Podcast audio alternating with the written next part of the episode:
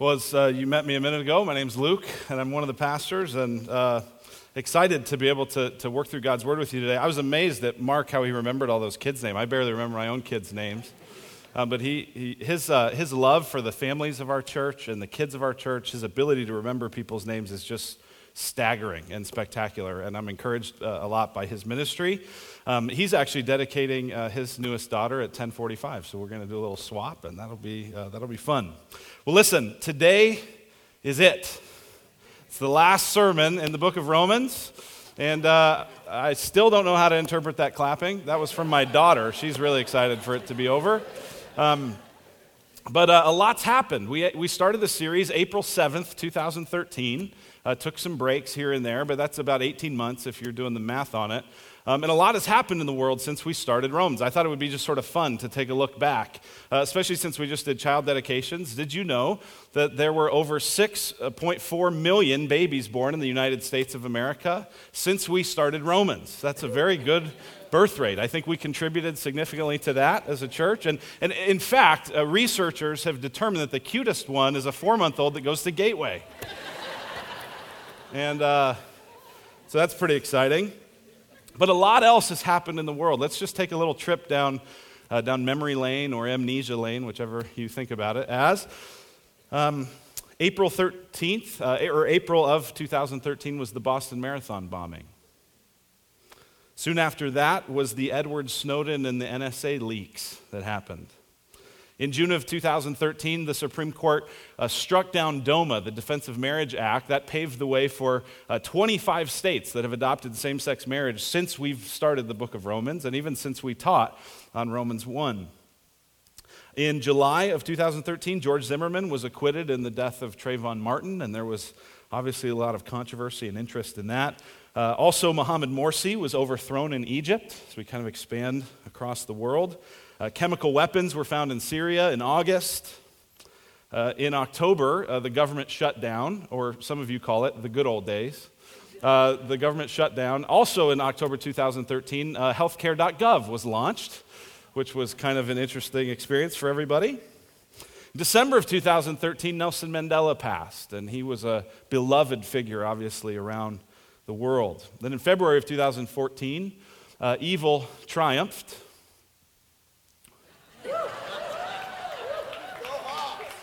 As the Seahawks won the Super Bowl. Also, was the uh, Winter Olympics. I'd forgotten uh, totally about the Winter Olympics that I'd spent basically three whole weeks watching this every night, but uh, sure enough, that happened early this year. Um, there was also the crisis in, uh, oh, wait, Donald Sterling. This wasn't really that big of a crisis, but he was banned from the NBA. It was obviously a big cultural issue. Uh, next was the um, Malaysian plane that disappeared in April 2014. You remember that? Uh, that was kind of a, we, I don't know, does anyone, some of you conspiracy theorists will tell me afterward where that is. Um, we also then had uh, the uh, Hobby Lobby winning in the Supreme Court in June of 2014. And that was kind of a big thing for religious freedom and allowing it so that Christian companies wouldn't have to for, uh, fund abortive uh, medication and things like that. Uh, we also had ISIS declare uh, an Islamic state in Syria and in Iraq. Uh, that was just this summer. Amazing that when we started this series, ISIS was something no one had ever heard of. Uh, and yet, what influence and strength they seem to have at this point in the world. There's also been the war between Israel and Palis- uh, the Palestinians. That seems to never quite end. Um, and then all kinds of tension in Ferguson, Missouri over the death of Michael Brown. And we're still kind of waiting to see what will happen there and how will that begin to be resolved? A lot of us were uh, really saddened when we heard about Robin Williams. We heard about his passing, and uh, if you watch a movie with him in it, you'll still continue to grieve over that. Uh, then, uh, just uh, last month, the U.S. launched airstrikes uh, against ISIS in October 2014. And then the, the big news that Mark Andrus made sure he, that I had to include was that also in October 2014, Taylor Swift released her latest album. So, uh, so, so, a lot's happened, hasn't it? And as you look at that and you look at all that stuff, and there are plenty of things. I mean, I'm sure you might come and say, oh, man, you left this out or you forgot this, and that's entirely likely. But as you think about those world events, I don't know about you, but there's something in me that makes me long for a place with no pain and no suffering and no war and no strife and no racial injustice and no suicide. Don't you long for that? I do. We all do. I think there's something in the human spirit that longs for that. And, and, and that day is going to come when Jesus returns. And so, I, with that, I just want to kind of use that as an opportunity to remember all that's happened over these last 18 months, but also to invite you. Uh, join us next week as we uh, start a new series, an Advent series uh, called Return of the King. We're going to look at the second coming of Jesus, and we're going to look at how he begins to undo the mess uh, that is our world and all the things that, that we just looked at. Uh, but today we're finishing Romans, and uh, uh, Mark read for us this doxology, uh, this conclusion of the book of Romans. Uh, let's just take a look at it again, and then I want to take a, a, some time to kind of look back and go, why is Paul so excited about how he concludes this? Uh, th- this doxology, that just means a word of praise, a, a, a kind of song, if you will. Here's how he concludes, verse 25. Now, to him who is able to strengthen you, and notice there are three according tos that are going to follow this, three ways that we're strengthened. How are we strengthened? We're strengthened according to my gospel and the preaching of Jesus Christ, according to the revelation of the mystery that was kept secret for long ages but has now been disclosed and through the prophetic writings has been made known to all nations, and according to the command of the eternal God to bring about the obedience of faith. To the only wise God be glory forevermore through Jesus Christ. Amen. Paul uses some really sort of big, important sounding words and phrases here, doesn't he? Right? We're strengthened according to his gospel, the preaching of Jesus Christ, the revelation of a mystery that was kept secret for, for many ages. It's now been revealed. The, the command of the eternal God. Paul here is not just uh, sending off the Romans with a blessing. He's not just praising God for all that he's done, but he's also, in a sense, there summarizing all that he's said. And so, what I want to do uh, for really the balance of our sermon is I want to go back through the book of Romans. And it took us 66 weeks to teach it. We'll teach the whole thing today in about 30 minutes. And we're going to just go back and take a look because uh, some of you weren't here when it started uh, and, and some of you were. And either way, this kind of will help you see how it is that Paul here is, is building up to such um, an exclamation of praise. So uh, before, we, before we do that, let me uh, just pause and, and pray for us. Father, thank you for your word. Thank you for all that we've learned here in this book. And God, I pray that even as we go quickly through it, that you would bring some things to mind and seal some of these lessons deeply into our hearts. Help us to live differently because of it. Uh, we pray in Jesus' name. Amen. All right, well, I want you, if you have your Bible, turn all the way back to Romans chapter 1. We're going to go verse by verse. All the, no, not really.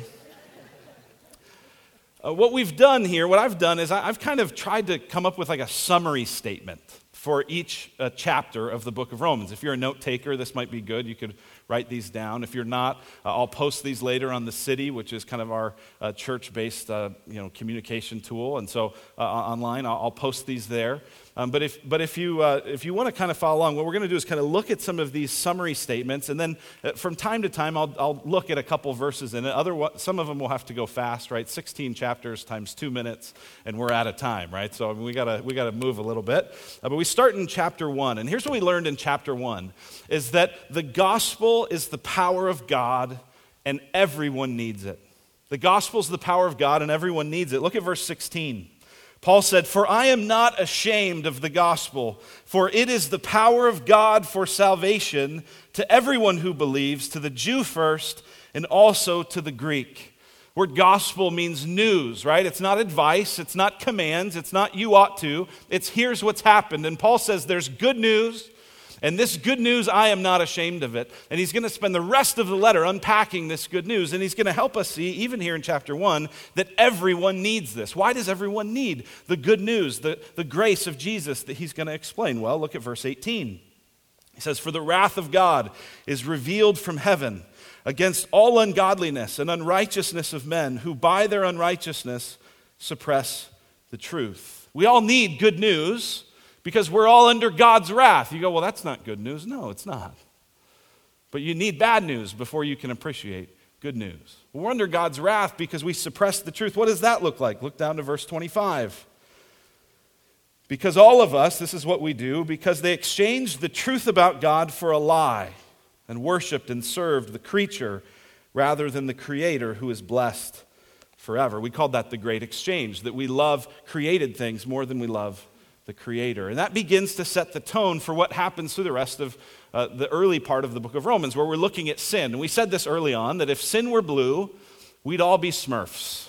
Remember we said that? If sin were blue, we'd all be smurfs. We're not all as bad as we could be, but we're all as bad off as we could be because all of us have made this exchange. Everyone needs the gospel. Well, then we got to chapter 2, and Paul said, especially religious people. If you consider yourself religious, if you consider yourself part of a tradition, uh, specifically here he's talking about the Jews. Look at chapter 2, verse 1. He says, Therefore, you have no excuse, O man, every one of you who judges. So this is the religious people go, well, I'm not, I don't, I'm not like that. Oh, not so fast. For in passing judgment on another, you condemn yourself because you, the judge, practice the very same things. We talked about the idea that each of us is sort of carrying around, we don't see it, but we're carrying around an invisible tape recorder. And God is uh, hearing everything that we say, and God hears all of our thoughts. And especially for religious people, uh, the idea could be that God at the judgment could say, you know what? I'm not even going to use my standard to judge you. I'm just going to use your own. Here, let me play back this tape for you. Just listen to all the things that you're against. And then I'm going to just go through your life and show you all the ways that you've contradicted it. So even religious people, maybe especially religious people, need the gospel. Then we get to chapter 3.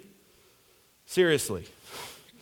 Seriously, everyone needs salvation, and Jesus came to give it.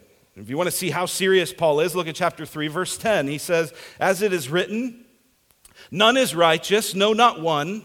No one understands. No one seeks for God. All have turned aside. Together they've become worthless. No one does good, not even one. He goes on to describe this sort of full bodied sin of their throat is an open grave. They use their tongues to deceive. Uh, verse 14 Their mouth is full of curses and bitterness. Their feet are swift to shed blood, and their paths are ruin and, and misery. Verse 18 There's no fear of God before their eyes. We are filled with sin. None of us is righteous, no, not one. We all need the salvation that Jesus brings. And finally, we get to the good news. Go down to 323, where he says this For all have sinned and fall short of the glory of God and are justified. That means to be made right with God, to be declared righteous, are justified by his grace as a gift through the redemption that is in Christ Jesus whom God put forward as a propitiation, that means a wrath absorber. Right? Jesus was the Lamb of God who took away the sins of the world. In the Old Testament, a, a lamb would have to be killed, would have to be sacrificed to absorb God's wrath against sin. Jesus is that Lamb of God. In verse 25, God put him forward as a wrath absorber, a propitiation by his blood to be received by faith. And there we get it that because we have all this sin, God has stepped in. There's the good news. God has stepped in to solve this problem. God has stepped in to intervene. God has seen that we're far off from Him. And instead, God has come near in the person of Jesus. And He sent Jesus to absorb God's wrath on our behalf as a substitute for our sin. As it said there, by grace as a gift. And that is a gift that cannot be earned, it cannot be worked for, it must be received. How is it received? Well, he said in verse 25, by faith. By faith. By trusting in what Jesus has done. Not by saying, wow, that was great, I'll pay you back. Not by saying, boy, I really gotta, I gotta get myself cleaned up. No, but by trusting Christ by faith. Then Paul goes in in chapter 4 to really defend this. And he goes back to the first uh, person who, who uh, really the Jews would look to as a father, and that's Abraham. And, and in chapter 4, uh, Paul says this Even Abraham was justified by faith alone. Look at chapter 4, verse 2. He says, For if Abraham was justified by works, he has something to boast about but not before God. Right? He says Abraham didn't, didn't make himself right with God by, by works. Instead, verse 3 For what does the scripture say? Abraham believed God, and it was counted to him as righteousness. Now, some of you will recall this. When we got to this section on Abraham, we looked at this idea that we need to have righteousness if we're going to stand before God. Right? God doesn't just expect us to be uh, totally sinless, He also expects us to be perfectly righteous. Right? So we have kind of a double problem. Not only are we sinful, well, Jesus takes care of that, but we also need to be righteous. Well, Jesus takes care of that too. Jesus' righteousness is credited to us, it's, it, we're counted as righteous because we trust in what he did. And Paul says that's even how it worked with Abraham.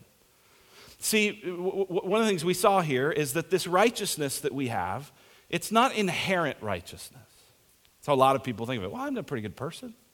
I've never done anything bad. You know, I'm, I'm basically good. Uh, let's go back to Romans 1 through 3. No, you're not. If sin were blue, we'd all be smurfs.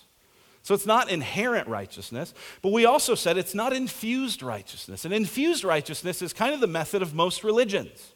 Infused righteousness, so uh, one, one way of thinking about this is it would be uh, that, that righteousness comes to you by grace through all that you can do.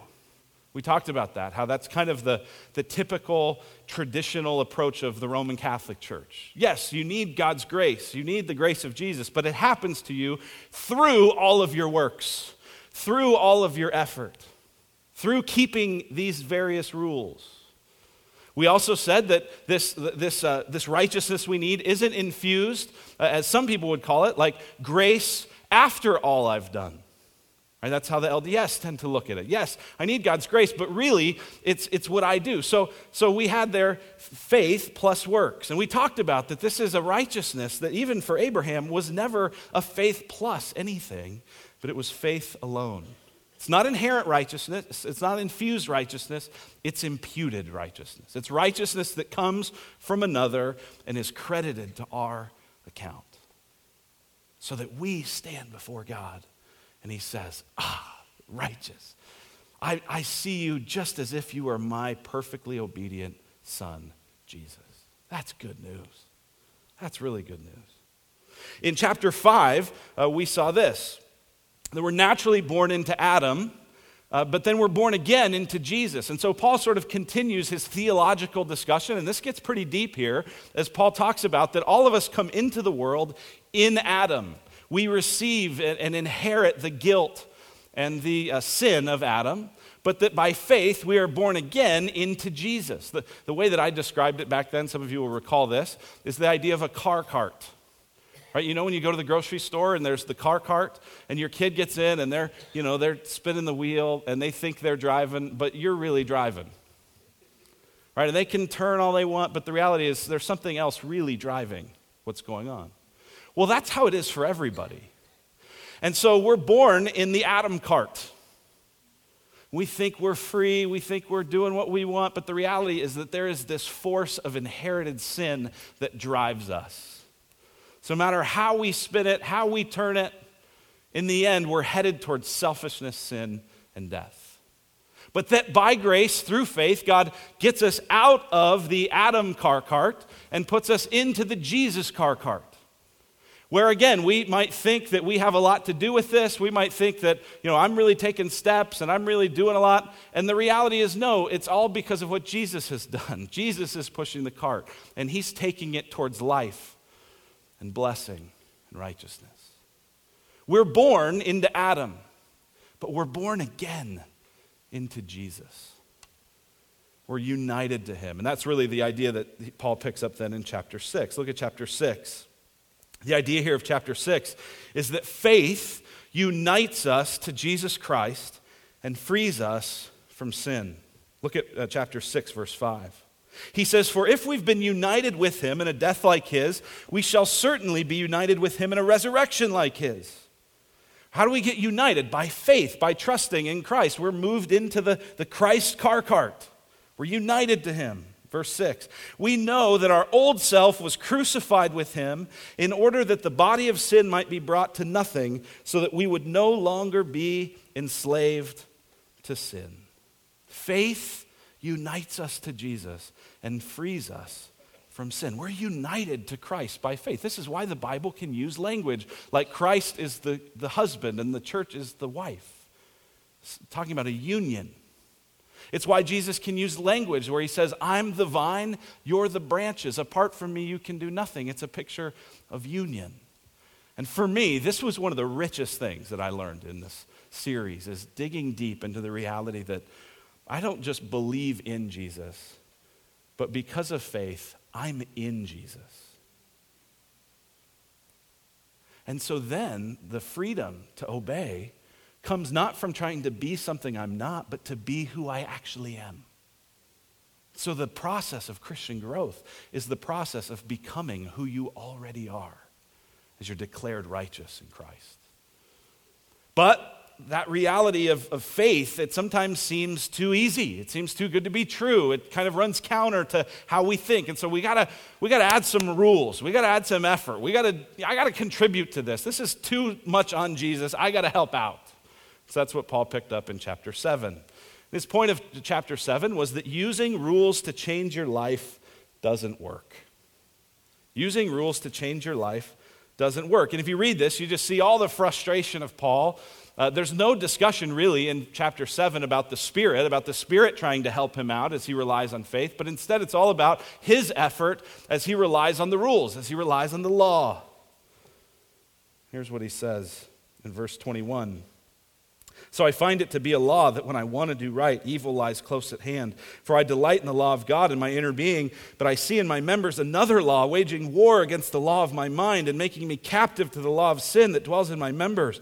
Wretched man that I am, who will deliver me from this body of death? Thanks be to God through Jesus Christ our Lord. He reaches the end. He says, I, am hopeless. I'm helpless if I'm going to try to to, to obey God and to, to be righteous by his rules. It leads me just to despair. I told the story uh, from the Iliad about the uh, sailors who were sailing and they were hearing the siren songs. And inevitably, these uh, sailors would, would veer off and they would get shipwrecked. We talked about the difference between law and faith, between rules and the Spirit. Said following the law is like what Odysseus did. Odysseus heard the siren sounds, and so he tied up all of his men to the mast of the boat. Said, No matter what, you can't steer it towards them. And it just drove them crazy in the process. On the other hand, Orpheus had a better idea. He played a more beautiful song, and it drowned out the voice of the sirens. What we saw was that law is tying yourself up. Don't do this. It just drives you crazy. But the gospel is a more beautiful song. It says, You have Christ. That's enough. So then we launched into everybody's favorite chapter of Romans, chapter 8.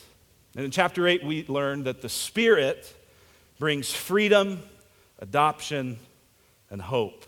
Freedom we see in verse 1. Look at chapter 8, verse 1. There is therefore now no condemnation for those who are in Christ Jesus. There's freedom. You won't face the penalty of God's wrath anymore. Chapter 8, verse 15. We receive adoption. For you did not receive the spirit of slavery to fall back into fear, but you've received the spirit of adoption as sons, by whom we cry, Abba, Father. We're adopted into God's family. We are no longer slaves, but sons. We have all the rights, all the inheritance of a son. And that inheritance is this hope. That inheritance is this thing that gives us anticipation and joy. And so we see in Romans 8:28 it says, "And we know that though, for those who love God, all things work together for good, for those who are called according to his purpose." And we saw down in chapter 8 verse 38, Paul said, "For I am sure that neither death nor life nor angels, nor rulers, nor things present, nor things to come, nor powers, nor height, nor depth, nor anything else in all creation will be able to separate us from the love of God in Christ Jesus our Lord. And everyone said, Amen. Amen. Amen. The Spirit of God brings freedom and adoption and hope. And we all would have just been happy to kind of end there. oh, yeah, that's great. But Paul begins to think through He's writing to uh, an audience that is uh, largely Jewish, also with some non Jews, some Gentiles in there. And he realizes they're going to have a little bit of an objection because I've given all these sweeping promises. How is it that we can trust these sweeping promises if it seems like God has kind of bailed out on his promises to Israel? And so, starting in chapter 9 and going through chapter 11, uh, we begin to kind of have this whole discussion about God's faithfulness. Can God really be trusted? Can, will God's promises come true? And so, we see in chapter 9 that God's promises haven't failed. True Israel has been chosen by God. True Israel has been chosen by God. I remember one commentator, when we got there, said that if you fully understand Romans 9 through 11, you're fully prepared to join the Trinity. Right? And so there were some deep waters here, and there was some complexity to that. And there were a lot of us asking really important and difficult and hard to pin down questions, but we did some work on it. And we saw that Paul says God's promises haven't failed. Look at chapter 9, verse 6. But it is not as though the word of God has failed. Verse 14, what shall we say then? Is there injustice on God's part? By no means. For he says to Moses, I will have mercy on whom I have mercy, and I will have compassion on whom I have compassion. So then it depends not on human will or exertion, but on God who has mercy. And in ways that we don't understand fully, we saw that God is sovereign over salvation, that God keeps his promises that true Israel is a spiritual people, not an ethnic people, and that that is a remnant that's been chosen by God's sheer grace. We don't know exactly what to do with that. And some of us, after we heard that, we're kind of wrestling with that and going, well, gosh, if, if, if salvation's up to God and He's sovereign over it, what's the role of, of human choice, of human decision? Should I share the gospel with anybody anyway? And that's where I just love that Paul came right back in chapter 10, and here was the theme of chapter 10. Everyone who calls on the name of the Lord will be saved. Isn't that good news? You go, I don't get it. Well, God's in charge. Yeah, but call on the name of the Lord. So he says in chapter 10, verse 9, because if you confess with your mouth that Jesus is Lord and believe in your heart that God raised him from the dead, you will be saved. Verse 13 For everyone who calls on the name of the Lord will be saved. So if you're hearing this good news, if you're hearing that the Spirit through Jesus could come into your life and bring freedom and adoption and hope, and, and, and deal with your sin problem so that not only would you live forever with Jesus, but that you would begin living with Jesus now. If you hear that and you go, I like that, you don't have to kind of get messed up in some kind of, well, am I, am I really chosen for this? Or uh, you just go, I'm, I'm going to call in the name of the Lord. I, Lord, I believe in you. Lord, I trust you. You're saved. And then uh, Paul comes back in uh, chapter 11 and he really starts to talk about okay, well, we know that, that true Israel is a, is a spiritual, not an ethnic people, but what about the ethnic people? What about the ethnic Jews? What about that? Is there a plan for them? And so in chapter 11, we learned that God has a future plan to bring Jews to faith in Jesus. In a sense, the Gentiles are being brought into the kingdom of God to make the Jews jealous, it says there. And that they're to look at the life of the, of the Christians, many of whom are not Jewish. And the Jews are supposed to, to look at that in such a way where they go, wow, that's incredible. I want the relationship with God that, that they have. And yet, the time will come when God will bring many uh, Jews into the kingdom, and they will be saved as, with Jesus as their Messiah. Chapter 11 kind of concludes the, the theologically kind of rich uh, section that, that many people think about when it comes to the book of Romans. And it concludes with this look at verse 33. Oh, the depth of the riches and wisdom and knowledge of God! How unsearchable are his judgments and how inscrutable his ways! For who has known the mind of the Lord, or who has been his counselor, or who has given a gift to him that he might be repaid? For from him and through him and to him are all things. To him be the glory forever. Amen. Some of us would have been happy to let it end there. Oh, yeah, that's good. But chapter 12 starts the so what. Well, so what? What difference does this make? How does this change the way I live? And so when we got to chapter 12, we, we slowed down quite a bit. And here was the theme of chapter 12 is that worshiping God happens through selflessly loving people. That because of all of this grace that we've seen, we're to respond to God with worship, which means surrendering our lives to Him and loving other people. Look at chapter 12, verse 1. I appeal to you, therefore, brothers, by the mercies of God, to present your bodies as a living sacrifice, holy and acceptable to God, which is your spiritual worship. He says, Every day I want you to get on the altar and stay there. Not to try to atone for your sins, Jesus already did that, but to offer yourself and say, Jesus, not my will, but yours be done. The problem, however, with living sacrifices is that we keep crawling off the altar. And, and he calls us to stay there, not by conforming to the world, but by being transformed through a renewing of our mind. And that renewing of our mind, what we said, and we spent uh, quite a few months on this actually, the renewing of our minds and the, the life of worship is a life of selfless love. And we went kind of verse by verse by verse looking at that. That if all of life is all for Jesus, if we're commanded to love God with everything, that follows that we love our neighbor as ourselves. That love, even we see in chapter 13, extends to submitting to government. That Christians who love submit to government and pursue holiness. I don't know if you remember the kind of train of thought. It was the idea of, well, love God, uh, love one another, your fellow Christians, love outsiders, love enemies, respect government. right? It's like after your enemies is the government, right? And you need to respect even them. And Paul says Christians who love, they submit to government. They follow the authority that God has established in the world, and they pursue holiness. He said in verse 8, he said, Owe no one anything except to love each other, for the one who loves another has fulfilled the law. In verse 14, put on the Lord Jesus Christ and make no provision for the flesh to gratify its desires. In chapter 14, uh, Josh Watt led us through a whole discussion about freedom and preferences. And we learned in chapter 14 that we don't agree on everything, but love trumps our preferences. Look at chapter 14, verse 13. It says, Therefore, let us not pass judgment on one another any longer, but rather decide never to put a stumbling block or a hindrance in the way of a brother. We have things that we disagree on. We have things that aren't exactly black and white and commanded by the scriptures. Paul gives a number of examples in here what we eat, what days we consider important. We could think of all kinds of things.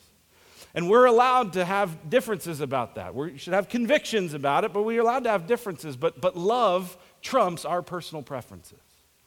If I have the choice between doing what I want and hurting my brother or sister in Christ, I choose to love my brother and sister in Christ and avoid what I want. That was the point of chapter 14.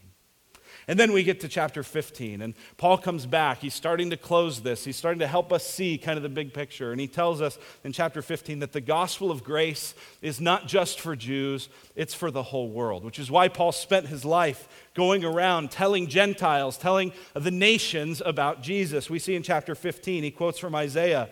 He says, The root of Jesse will come, a prediction about Jesus. Even he who arises to rule the Gentiles.